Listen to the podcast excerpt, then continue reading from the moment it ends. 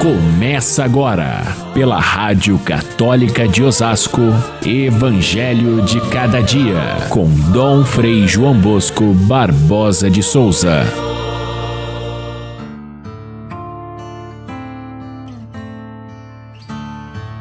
Jesus, ao ver sua mãe e ao lado dela, o discípulo que ele amava, disse então à mãe: mulher, este é o teu filho. Depois disse ao discípulo: esta é a tua mãe. Daquela hora em diante, o discípulo a acolheu consigo. Caríssimos irmãos e irmãs, ouvintes do nosso Evangelho de Cada Dia, passada a festa de Pentecostes que nós realizamos ontem, que foi o final do tempo pascal, nós reiniciamos no tempo comum e já a partir da 10ª semana, porque as 9 primeiras semanas nós a percorremos antes da quaresma. Foi quando a gente lia sequencialmente o Evangelho de São Marcos. E agora, a partir dessa segunda-feira até pelo mês de agosto, nós vamos estar lendo o Evangelho de São Mateus sequencialmente e posteriormente o de Lucas, até chegarmos à 34ª semana.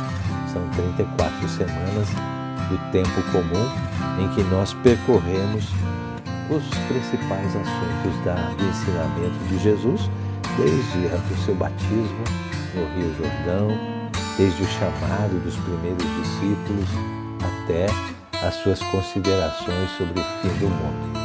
Tudo aquilo que Jesus ensinou, os discípulos colocaram nos evangelhos, os evangelistas o escreveram, e assim nós temos acesso ao ensinamento de Jesus de forma densa, breve, mas ao mesmo tempo suficiente para que nós possamos aprofundar o sentido da nossa fé. E nós vamos então até a 34ª semana, caminhando com Jesus, caminhando com os santos e santas de Deus e também com Maria.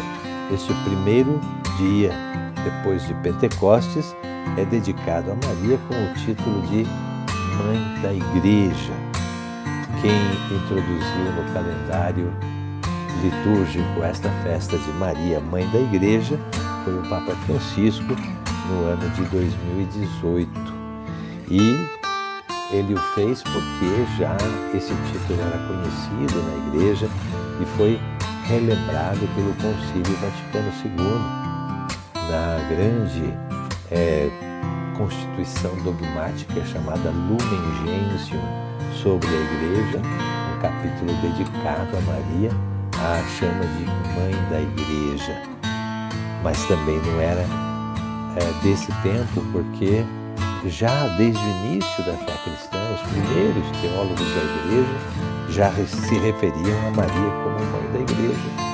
E assim, esse título de Maria foi retomado por Paulo VI, que a declarou oficialmente Mãe da Igreja.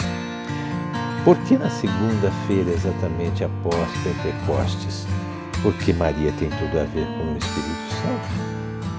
Ela conheceu a ação do Espírito Santo já muito antes da anunciação, através da oração permanente, da entrega da sua vida a Deus. Preservada de todo o pecado, ela tinha uma vida intensa de oração e foi na anunciação que ela recebeu do Espírito Santo o dom da maternidade. Portanto, ela é a esposa do Espírito Santo. E é aquela que acompanhou a igreja desde o começo, em todos os caminhos, até o momento especial de Pentecostes, que novamente o Espírito Santo está aí presente. Os apóstolos, recebendo o Espírito Santo, dão início à missão da igreja, da qual Maria participou e continua participando até hoje, como nossa Mãe do Céu. Consagrada agora como rainha e mãe de todo o universo, ela, a Mãe de Cristo, é também a nossa Mãe. E ela foi dada a nós como mãe exatamente na cruz, quando Jesus tem esse diálogo com ela, a partir da cruz, dizendo para ela: mulher, este é o teu filho, e se referindo a João, o apóstolo que estava ao lado de Maria. E depois disse a João, a quem ele amava de modo especial: esta é a sua mãe. Portanto, é o momento mais forte da relação da mãe com o filho. É o momento mais forte da sua entrega na cruz, consciente de que estava ali a salvação da humanidade.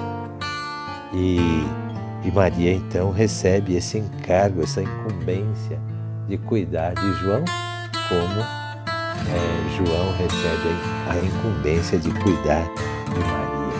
Vejam, se Maria estava consciente de que seu filho estava entregando a vida pela humanidade, é talvez nesse momento que ela sente mais profundamente essa entrega e essa troca que Jesus faz, quase que dizendo para a mãe: olha, eu não vou estar mais com você, mas o meu filho, o meu amigo João vai estar.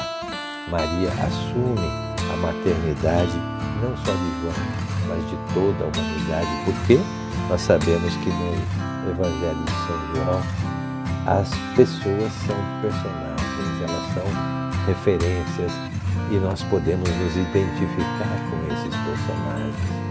Maria é, na verdade, a Igreja Mãe, a Igreja Mãe que acolhe os seus filhos, por isso ela é mãe de toda a Igreja. E se ela é mãe do corpo de Cristo, e a Igreja é o corpo de Cristo no mundo, portanto, ela é perfeitamente mãe da Igreja, na medida em que todos nós, fazendo parte do corpo de Cristo, somos seus filhos.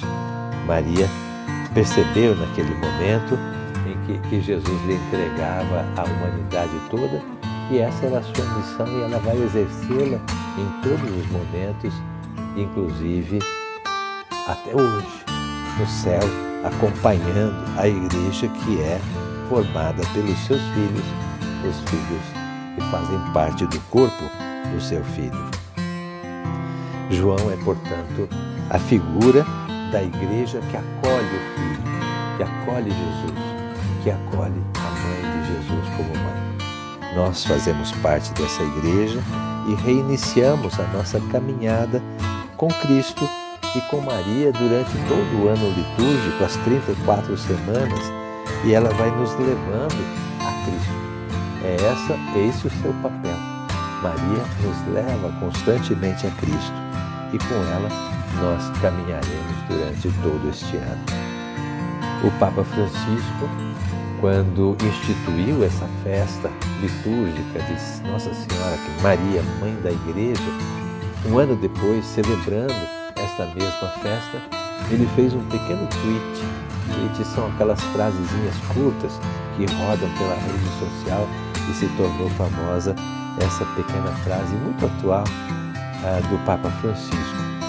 Ele diz assim: Maria, Mãe da Igreja, ajuda-nos a entregar-nos plenamente a Jesus, a crer no seu amor, sobretudo nos momentos de tribulação e de cruz, quando a nossa fé é chamada a amadurecer.